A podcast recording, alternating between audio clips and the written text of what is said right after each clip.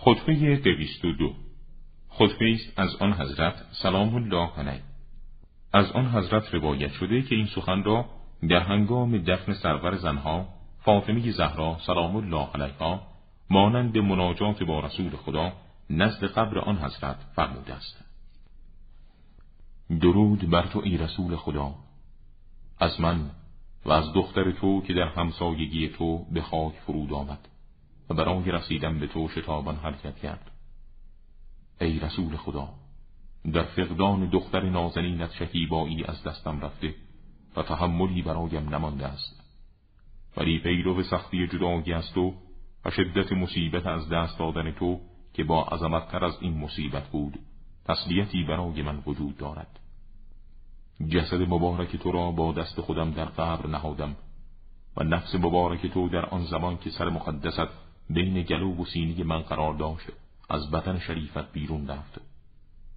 ما از آن خداییم و ما به سوی او برمیگردیم. ای رسول خدا امانت برگردانده شد و آن روح مقدس که چند روزی در گرو بدن بود گرفته شد. پس از این اندوه هم ابدی است و شبم با بیداری خواهد گذشت. تا آنگاه که خداوند متعال همان جایگاه را که اکنون تو در آن اقامت نموده ای برای من برگزیند. ای پیامبر عزیز به زودی دخترت خبر اجتماع امت تو را برای از بین بردن حقوقش به تو خواهد داد. تا عمق مسائبی که به او وارد شده از وی سؤال فرما و سرگذشتش را بپرس. این همه مصیبت ها بر او روا داشته شد. با اینکه از رحلت تو و تعهدی که برای دوست داشتن خاندانت از مردم گرفته بودی زمانی دراز نگذشته و هنوز نام مبارک تو و قضایای تو از زبانها قطع نشده است. درود بر شما. درود ودا کننده که وداعش نه از روی اعراض است و نه ملالت خاطر.